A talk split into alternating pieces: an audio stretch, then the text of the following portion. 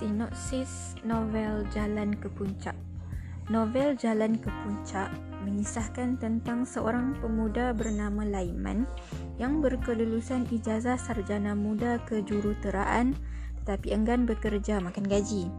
Laiman lebih suka bekerja sendiri dengan mengusahakan ladang tempikai. Pada mulanya, hasrat bekerja sendiri ditentang oleh ayahnya kerana keluarga mereka telah banyak berkorban demi kejayaan Laiman dalam pengajiannya. Setelah usaha berkebun menampakkan hasil, ayah Laiman mulai menyokong usahanya.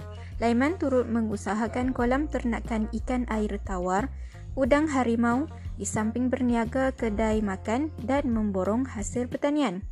Laiman juga dibantu oleh sepupunya Milan Usaha gigih Laiman bukan sekadar untuk dirinya, malah dia turut membantu anak-anak muda lain dengan membuka peluang pekerjaan dan mengubah mentaliti mereka.